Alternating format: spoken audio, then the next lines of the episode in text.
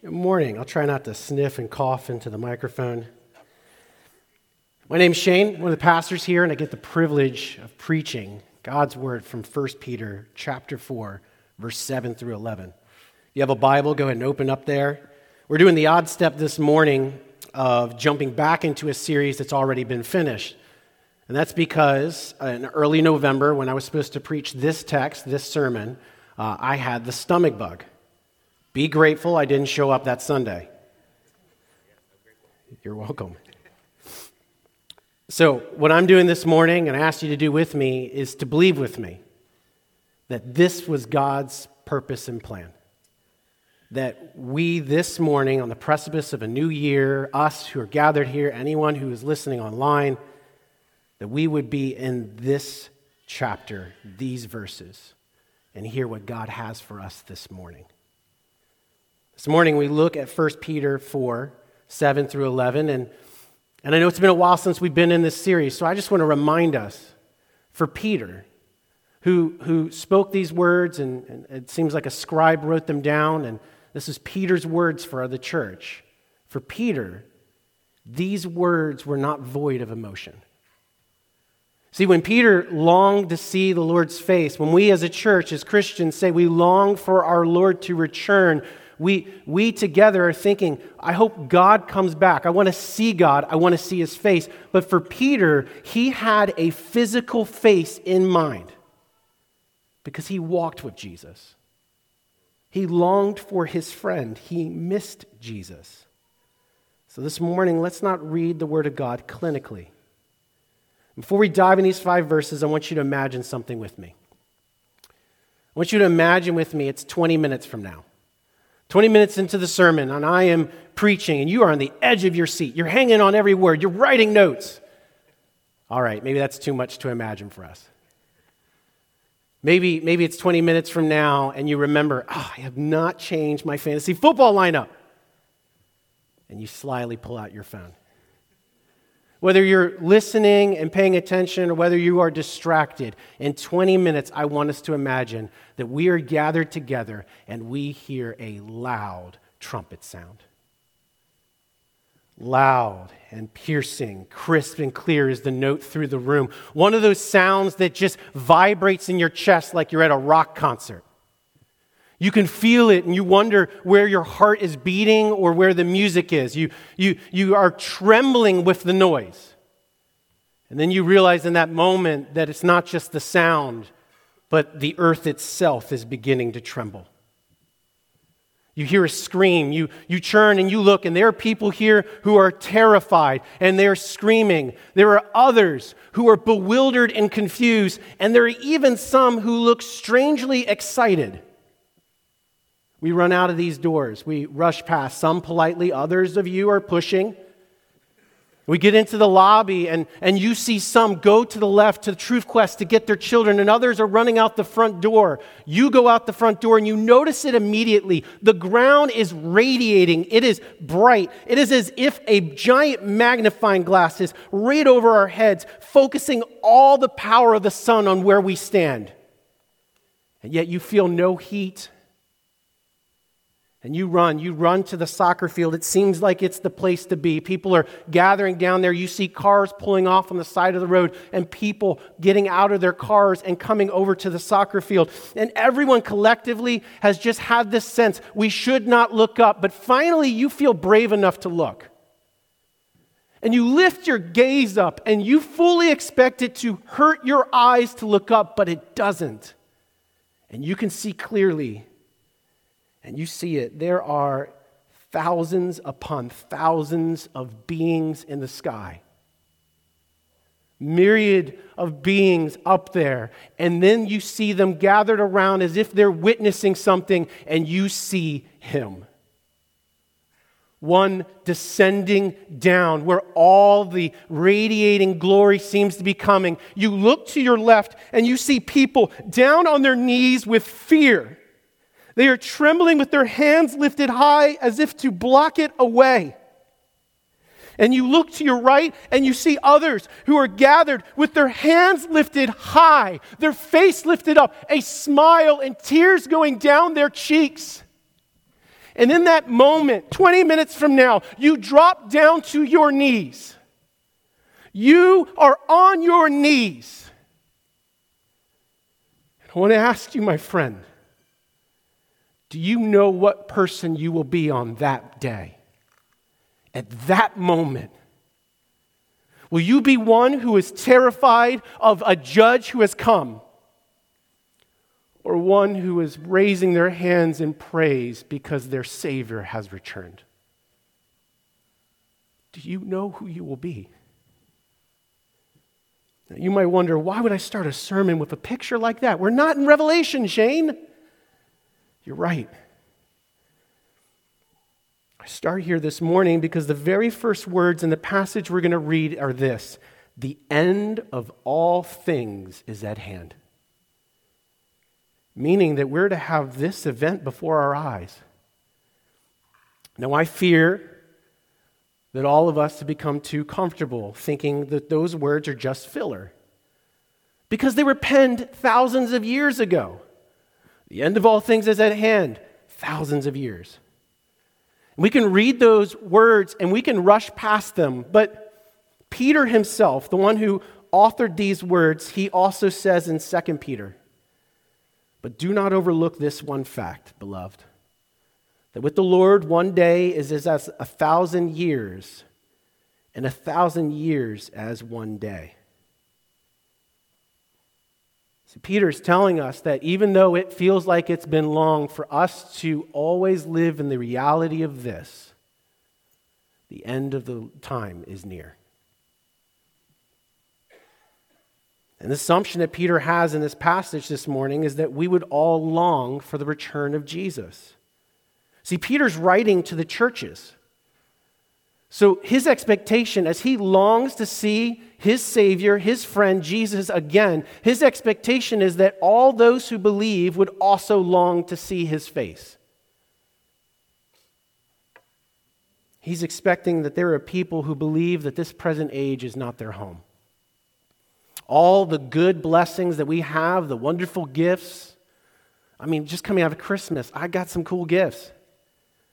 All of these wonderful things with all of the horrible things in this world the suffering and the sin and disease and death, all of it. That we would know this isn't really our home. We're meant to be with Him. Now, if this morning you're still deciding whether you want to be a Christian, I encourage you do not shrug off the weight of this decision. Allow it to weigh on you. Consider this morning what would it be like to know for sure that you would have joy when the Lord returns? Let me read our passage this morning. 1 Peter chapter 4 verse 7 through 11. The end of all things is at hand. Therefore, be self controlled and sober minded for the sake of your prayers. Above all, keep loving one another earnestly, since love covers a multitude of sins. Show hospitality to one another without grumbling. As each has received a gift, use it to serve one another as good stewards of God's varied grace. Whoever speaks is one who speaks oracles of God. Whoever serves is one who serves by the strength that God supplies, in order that in everything God may be glorified through Jesus Christ. To him belong glory and dominion forever and ever. Amen. Amen. The, all, the end of all things is at hand, it's not far off. Growing up, my dad loved Christmas morning. Now, I assume he still does, but, but growing up, this is what would happen in our home. My brothers, and later in life, my younger sister, we were required to stay in our bedroom on Christmas morning. I mean, it was just the worst. I don't know if you're allowed to just leave your room as a kid and go look at your stocking or open up a present or see all the presents. We weren't allowed to do that. My dad had to come to the door, open it, and let us come out when he was ready. Very unreasonable. We were up at five in the morning, a reasonable time, and my dad would sleep in to seven. And we would hear him in the hall. He'd remind us, don't come out until I tell you you can. And And then we'd have the excruciating experience of hearing the coffee percolate really slowly in the kitchen. You could smell it. Then, then my dad would go and put on this old Frank Sinatra Christmas hits uh, record. We'd hear him crooning from the den, the farthest room from our bedroom. Then we hear conversation between my mom and my dad. Sometimes it would come close, and then sometimes it would go back away. But then there was that final moment where we knew we could hear his voice coming down the hall. He's talking to my mother. It's getting closer and closer and closer. We're all gathered there. We're looking at the door, and there's a beautiful moment where the doorknob begins to churn. And we knew my dad's hand was on the other side of that door. In any second now, it was about to open, and we would be able to enter into joy. That is the moment of history that Peter says we are in today. God's hand is on the door. The end of all things is at hand. He is right there. Now, the Bible consistently uses the word soon when describing Jesus' return, and it's frustrating. It says soon, soon, and we're waiting which means that this is an important tension for Christians to have. We must live with this tension that we are waiting, and yet it could happen any moment now. Soon. Now, some in Thessalonica, in the church there, they interpreted soon to be any moment now. So, some of them stopped working like retiring with no savings kind of no working. And Paul had to write to the Thessalonian church in one of uh, his epistles. He had to write to them and remind them and tell them, you need to work. All right? Don't just assume other people are going to feed you. You should work until he comes back. But hold the tension, he's coming soon. Peter wants to speak to the church on how we are to live between the time of the Lord's hand at the door and the moment the door swings open. That is what he is writing to right here. He says, The end of all things is at hand. And our passage today is for people who are eager to see the face of Jesus. So Peter is telling us how to live as we wait. How are we to be a waiting church? And this is what he starts with The end of all things is at hand, therefore, be self controlled and sober minded for the sake of your prayers. How are we to live while the Lord's hands on the doorknob? We are to be a praying people. Easier said than done, right? Peter doesn't say it's going to be easy. Instead, he commands that we're self controlled and sober minded for the sake of our prayers. Now, self controlled, uh, is, is easier for us to interpret. Discipline, temperate. This one we can quickly understand. Prayer doesn't just happen, does it? We don't, I don't know about you, we don't usually drift towards holiness. We have to be intentional. So he's telling us to be intentional. I remember a time of my life where I uh, took this to heart. And, and I, I have my own practices now. I, I have an app where I pray in the morning and, and I try to pray in the evening at set times where I set aside as long as I pray throughout the day. But, but there was a time where I remember a friend telling me about his relationship with the Lord. And, and he said, You know, I, I try to consider that if I told my friend I was going to be at this place at this time, that I would show up there. I wouldn't just ghost them. I wouldn't just not show up. I would, I would, I mean, things happen, but I would make that appointment because I want to be with my friend. And so for a time of my life, I set this appointment after my job in my early 20s at 5 p.m. I would go in my room, I would get down on my knees in front of a little table, my Bible, and I would pray. And it, is a, it was a sweet time of my life. It was, it was the discipline, the practice of being self controlled and setting a time, an appointment. I'm, I'm going to go draw near to the Lord in prayer. Sober minded is a word that is used for abstaining from intoxication. Don't be drunk. And it certainly means from alcohol, but it doesn't just mean that. Intoxication is like a hazy blanket folding over our minds. We become duller, distracted, unfocused, or forgetful. We stop sensing the nearness of the Lord. And instead, we sink into a deeper and deeper stupor. Friends, there's a way to be uh, in a spiritual stupor your entire life without ever picking up a bottle. The cares of this world, the promises of money, the concerns of our health, the little pleasures of entertainment, they can drag us into a useless place. And then we come to and realize it's been weeks, months, or even years, and we are so numb to the Lord. Wake up. Another way these words are translated is to be alert or watchful. Wake up. Remember, I said that for Peter, these words were personal? On the night Jesus was betrayed, he was in the garden waiting. He took three of his closest friends, James, John, and Peter, and he brought them aside. And he said to them, He said, My soul is very sorrowful, even to death. Remain here and watch with me. And going a little farther, he fell on his face and he prayed, saying, My Father, this is Jesus, if it be possible, let this cup pass from me. Nevertheless, not as I will, but as you will. And he came to his disciples and he found them sleeping.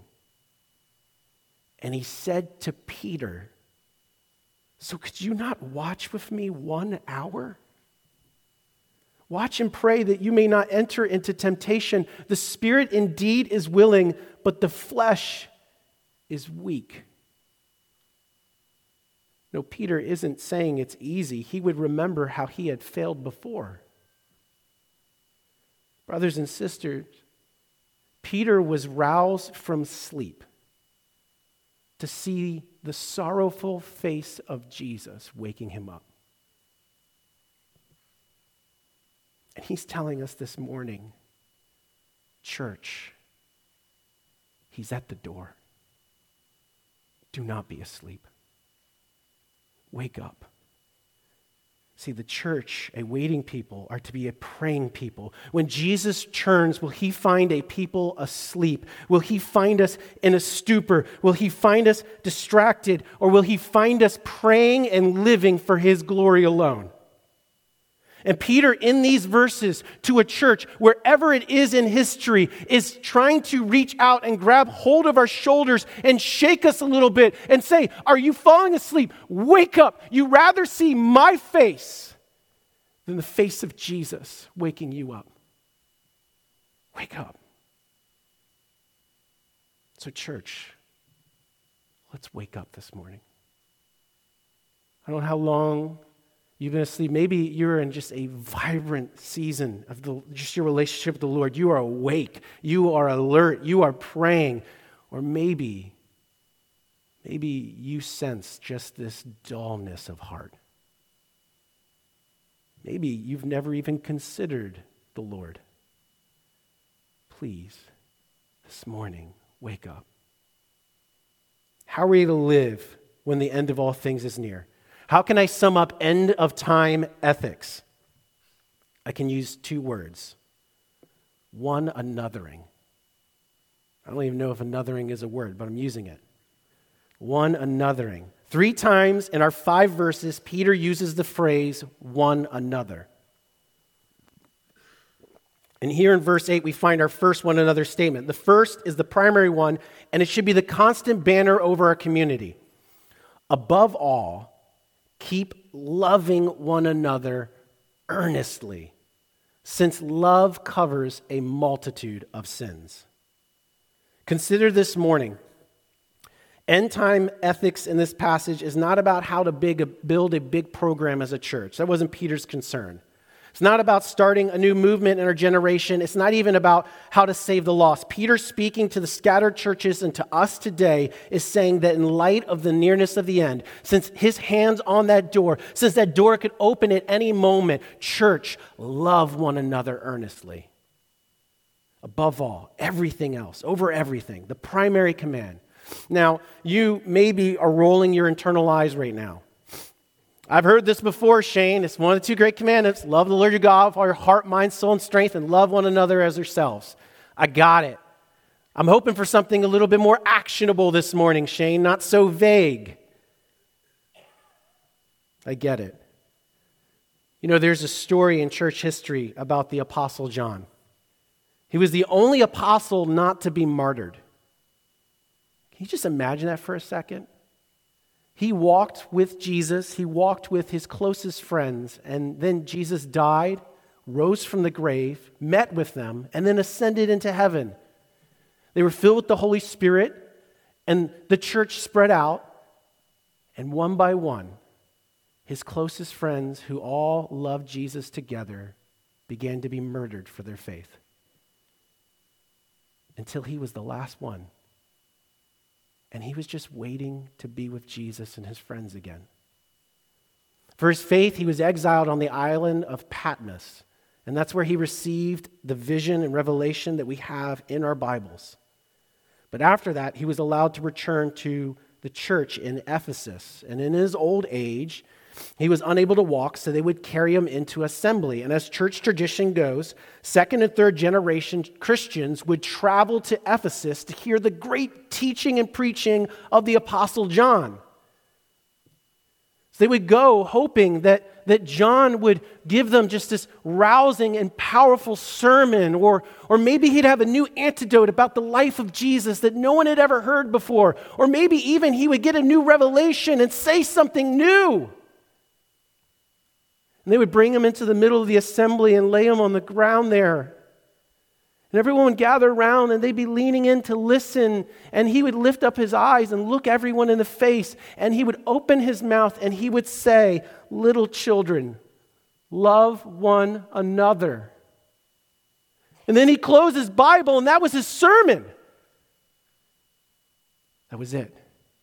Those five words See, when the Apostle John was seeing the end of his life come near, he knew he would soon be with his Savior again. What message did he want the church to remember? What did he want Christians to remember? What did he want us to remember? Love one another. Let's not pass over those words because they're familiar. The Apostle John, knowing this, he, he, he wanted to impress upon us how important this command was. It describes and summarizes our entire horizontal relationships. We are to love others and we are to love them earnestly. That is with a sincere and intense conviction. Sometimes we can fall into the belief that love is kind of like a disposition towards others. Like the Wi Fi setting on our phone, we just click it and leave it on. Christian love is not passive, though. It's not something that just happens. Christian love is action, it's active. We're to love earnestly, intentionally. Now, I'm going to avoid giving specifics. Because if I say love is this, then we can just check it off. But love one another as you would want to be loved to bring Christ's love to others. I wonder what would happen to the relationships in this room if we looked around and we committed, we began. And I know this happens already, but, but for all of us, if we were to love each other earnestly, intentionally, what relationships would be improved in this room? Who would you go spend time with that you never spend time with now? Peter tells us that love covers a multitude of sins. Now, there are two important things to say about this. First, when we love others, we do not erase their sin, but we can overlook their sin, meaning that we can forgive one another. See, we can overlook slights, we can bear with one another. Uh, Matt Frank, right here, is my best friend. He has been for years. It's funny because he's sitting right behind my wife, who's also my best friend. I'm not going to explain it, it's just true. I have sinned against Matt in our friendship. I've been proud in front of him. I have prioritized myself over him at times. I've been selfish and greedy and mean. At times, I have hurt Matt. And yet I know that if you were to talk to Matt at any time and ask him about our friendship, he would tell you how great of a friend I am to him. No doubt in my mind. How can both be true? Because Matt and I love one another. Our love for one another can cover sins and slights and failures.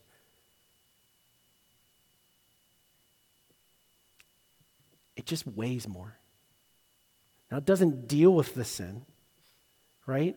It, it brings and heals our relationship and reconciles us. But the second important thing is our love for one another. It cannot atone for sin. Jesus' love is the only love that can do that. See, Jesus' love, it deals with our sin. See, I, I, say this because every time we sin against one another, even Christian towards Christian, there are consequences for our sins. That's part of our belief in the gospel, right? There, there is a consequence for every time we sin in life. And most of our relational sins, when we commit them against each other in the church, we can allow those consequences to be dealt solely on the cross of Christ. This is love covering a multitude of sins. But, but there are sins that have consequences for our life now. Infidelity can lead to divorce, that is a consequence of sin. Sin that breaks the laws of our land lead to legal consequences. One example of relational consequences, I think, is found in Acts 15. Paul and Barnabas are about to go on their second missionary journey. And they say, Let us return and visit the brothers in every city where we proclaim the word of the Lord and see how they are. Now, Barnabas wanted to take with them John called Mark. But Paul thought best not to take with them one who had withdrawn from them in Pamphylia and had not gone with them to the work, meaning that he was with them, but at some point on their first journey, he left them. And we don't get the reason why, but he left. And there rose between Barnabas and Paul a sharp disagreement so that they separated from each other. Barnabas took Mark with them and sailed away to Cyprus. Now, we don't know that conversation. We don't know what broke the trust, but we know that Paul had broken trust with Mark. And I don't know what this sharp disagreement looked like or whether it was sinful or not, but their solution to their disagreement wasn't to force all three men to go on a journey together. It wasn't, Paul, just get over yourself. The gospel, love covers multitude of sins. You go with them anyways. No, they, they eventually left on two different trips. And they separated for a time. But later, near the end of his life, in his final letter, 2 Timothy, Paul asks for Mark by name. And he asks him, he, he comes and visit him because he says that he is helpful for him in ministry.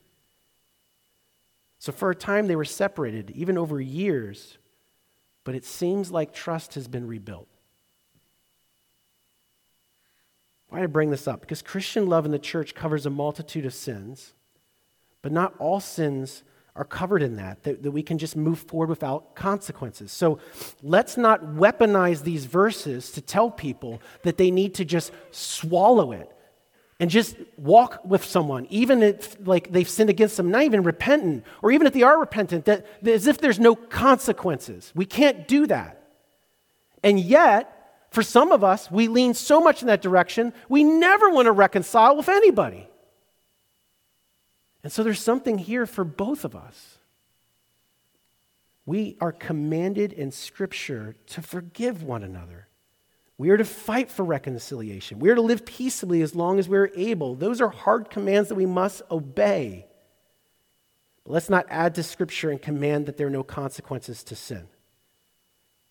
See, our faith has always required consequences for sin because Christ had to die on a cross for our sins. He has taken the greatest consequence and paid for it. And that is the real hope for the person who's been wronged and the real hope for the person who's done the wrongdoing. See, in our culture today, it does not have grace for people. The, the, the, concept of reconciliation, restoration, redemption, that doesn't exist in this way. Instead, it's burn the person to the ground. So, for someone who has hearing these words and they look at it and say the culture's too harsh on people, you might say, well, yes, but the church is different and we need to seek reconciliation. Amen. And maybe you're on the other side and saying, I'm tired of seeing people sin and then pretend it didn't happen and it come up again later again. Amen.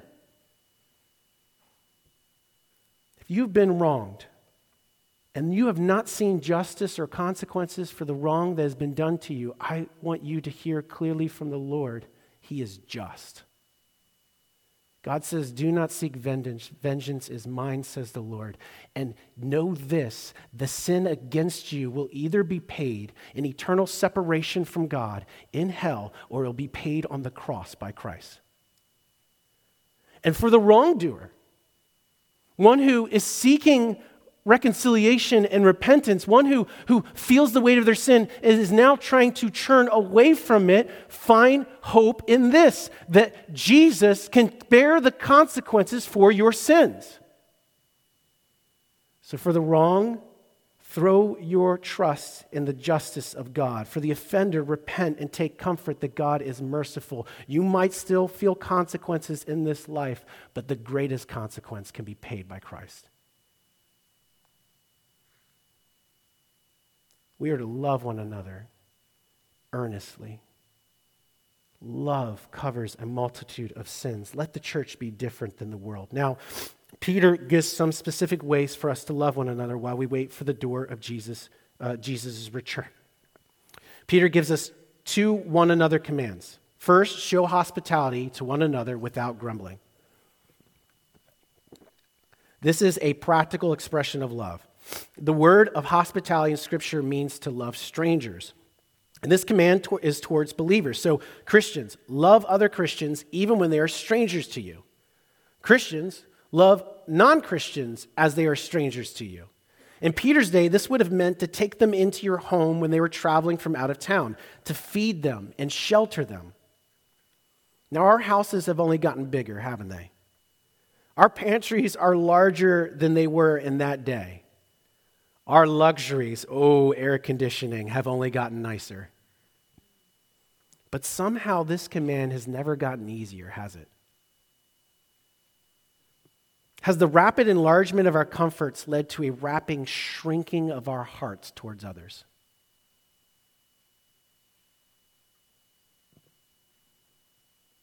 What does loving one another look like? Sacrifice prioritizing others, taking risks, giving our best to others, and to do so without grumbling about it. See, to store bitterness in our hearts towards others while taking them in is not obedience. You know what I'm talking about. It's the, it's the, oh my gosh. It's been such a burden having them with us, but we're glad to do it. That's not obedience. Do we love strangers? Do we open our doors? Do we bring them to our dinner table? Maybe you don't even have a house. Can you still practice hospitality? Yes. Love strangers. Do you go to them? Talk to them. Learn their name. Walk with them. Now, trust me, if God wanted to, He has plenty of material to grumble about us over. Right? He invites us into His family, His home. Are we good dinner guests? No. I know my heart. I'm not the best person to have for a long stay. And yet, Jesus loves me. His love doesn't look like grumbling. It's the kind of love that endures, long suffering, rejoices. For every single one of this morning, we were once strangers to God, and He loved us anyways. He invited us into His life, He gave us His life.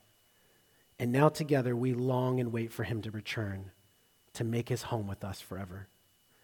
As the Lord is at the door, Peter commands this last one another statement. As each received a gift, use it to serve one another as good stewards of God's varied grace. We all have gifts from God. If you are a Christian, if you've placed your faith and trust in Jesus as your Lord and Savior, then He gives us and you His Holy Spirit and it says in Scripture that every single one of us have a spiritual gift. meaning you. Now, what is that gift for? Is it for me to, to, to build myself up, to be cool, to get a following, or to do anything like that with that serves me? No. Our gifts are meant to serve others. That's what they're there for. And it says that we're stewards of his varied grace, meaning you have a part of God's grace, a way to love others in the church that I don't have. And we're to steward gifts together and to love one another. And the community, the church, is not meant to look like a bunch of people of the same gift, loving in the same way. It's to be all of us using our gifts to build one another up. Meaning, I need you. You need me. And we need each other. We need all the gifts in the church working together to build one another up, to give glory to God. Now, we're to use those gifts. We're, for those who speak, whether it's preaching, prophecy, encouragement, teaching, or any other speaking gift, we're to speak as if they're the oracles of God. Now, what does that mean? Are we saying that we're speaking on behalf of God like the prophets of the Old Testament? No, I don't see that here. Look at the next verse. To those who serve as one who serves by the strength that God supplies. I believe the point right here is that our gifts are not just from God, but the power, the glory, and the credit for when they're used properly goes to Him. See, in Romans 3 and Acts 7, uh, oracles, the word that's used here, we're always referencing the promises given in the Old Testament. So I, I think the picture here is that we are to use our gifts knowing who is giving the gifts, who gets the glory for the gifts, and the power for them to work in people's lives. Always. And the moments that our selfish hearts try to curl in on themselves and take credit for them, we are disobeying this. And I remember a while back, a brother in the church came and encouraged me. He used his gift of encouragement to speak life into me. And I remember it wasn't, it wasn't vain things, it wasn't just kind things. He wasn't talking about how great my hair was. It's funny because I don't have hair. No, he was, he was speaking truth into my life. He was noticing ways where I look like Jesus that I didn't used to look like Jesus and he was encouraging me. And, and I was deeply encouraged, which encouraged him. Why? Because he was like, oh man, I'm so awesome at encouragement. No, because he knew he wasn't. He knew that it didn't come from him, he wasn't that good. And he could trace it back to God. And so what ended up happening was not only was I encouraged, then he was encouraged, but then we both look at God and we were both worshiping God because he's so good to us. Church, you have gifts. And while the end of all things is at hand, the door has not yet swung open. So, while we are here, we are to use the varied measures of God's grace, the varied gifts He's given us, church, to serve one another to His name. So, what does this all look like together? What, what does it look like to live with the end of all things coming soon? What is awaiting people? A waiting people are a praying people who love one another earnestly, who love the strangers around them, and serve one another with the gifts God has given us. And why do we do this? All of this is done, as we see in verse 11, that God may be glorified through Jesus Christ. We are together through our love for one another, glorifying God through Jesus. What a wonderful task for the church to have as we wait to see him face to face. If you ever stop and just feel purposelessness, you ever feel this measure of where's my life going? What am I doing? What am I supposed to be doing? Let me tell you, you can live in a way that gives glory to God through Jesus. And what a glorious purpose for your life. And if we all have that same purpose together, church, we look beautiful. See, I wonder what will it look like what will it look like when the door opens up? What will it be like that moment when, when Jesus opens the door of history and time to return? Will he find us sleeping? Will he find us at each other's throats? Will he find us using our gifts to build ourselves up? Will He find us taking all the good gifts He's given us and using them for our own selves, our own families, our own glory? Will He find us divided in separate corners of the room in camps? Or will He find His people waiting together? Praying and loving one another, inviting in the lost and strangers, gathering them all together, waiting together at the door, looking at it together, so that when it opens up, we are ready to praise the name of Jesus together. The King of Kings has finally returned, our long awaited Savior.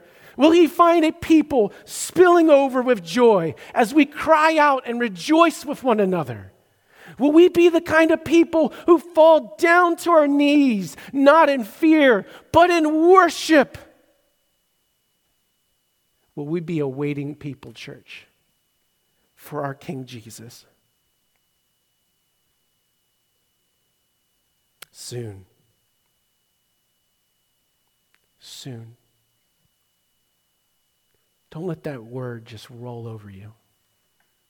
Don't be numb to that word. This is the word attention that our Lord wants us to carry every day of our lives. I don't know who the old pastor was. I could have Googled it, but I didn't. But I remember it once being said I want to endeavor to live in a way as if Jesus was died and was buried yesterday, as if he rose from the grave and ascended into heaven today. And as if I knew he was coming back tomorrow. Church, let us be these kind of people. Now, if you're still considering becoming a Christian, if you don't have faith in Jesus in this moment, the opening illustration still weighs heavy on my mind. Will you have terror on your face or will it be joy? And I want you to know right now the free gift of Christ is extended to you right now.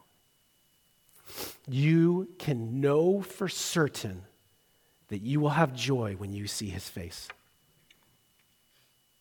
If you want to know how you can have confidence that you will have joy when you see God, Talk to whoever brought you today. Talk to the Christian you know in your life. Or, or if you don't know anyone here this morning, but, but you're starting to realize, I, I want to know for certain who I will be on that day, come talk to me. I would love to talk to you this morning to assure you and tell you how God has made a way so you can have confidence not based on your performance, not based on whether you came to church today, meaning you at home online. It doesn't matter. It's not about our works. You can have confidence today that you will have joy when you see Jesus. As we go back into singing songs of praise to God, as we reflect on this next song and, and we sing it together, for the unbeliever, for the one who's considering, there's an invitation that you can come to Jesus right now. But for my brothers and sisters in Christ, those of us who have been following Jesus for years, even, maybe longer than I've been alive, if you have fallen into a stupor, if you feel numbness over your soul, don't just think that this invitation from Jesus is just to others. There's a call right now that we can wake up together and that we could see the beauty of Jesus and rejoice in his coming. You know the final words of Jesus in the Bible? They're found in the second to last verse of the book. The second to last verse in Revelation. This is what Jesus says to his church. He who testifies to these things says, This is Jesus, surely I am coming soon. And how does the church respond? Would it be the way we respond this morning? Amen. Come, Lord Jesus. Come. Church, let's worship our Lord.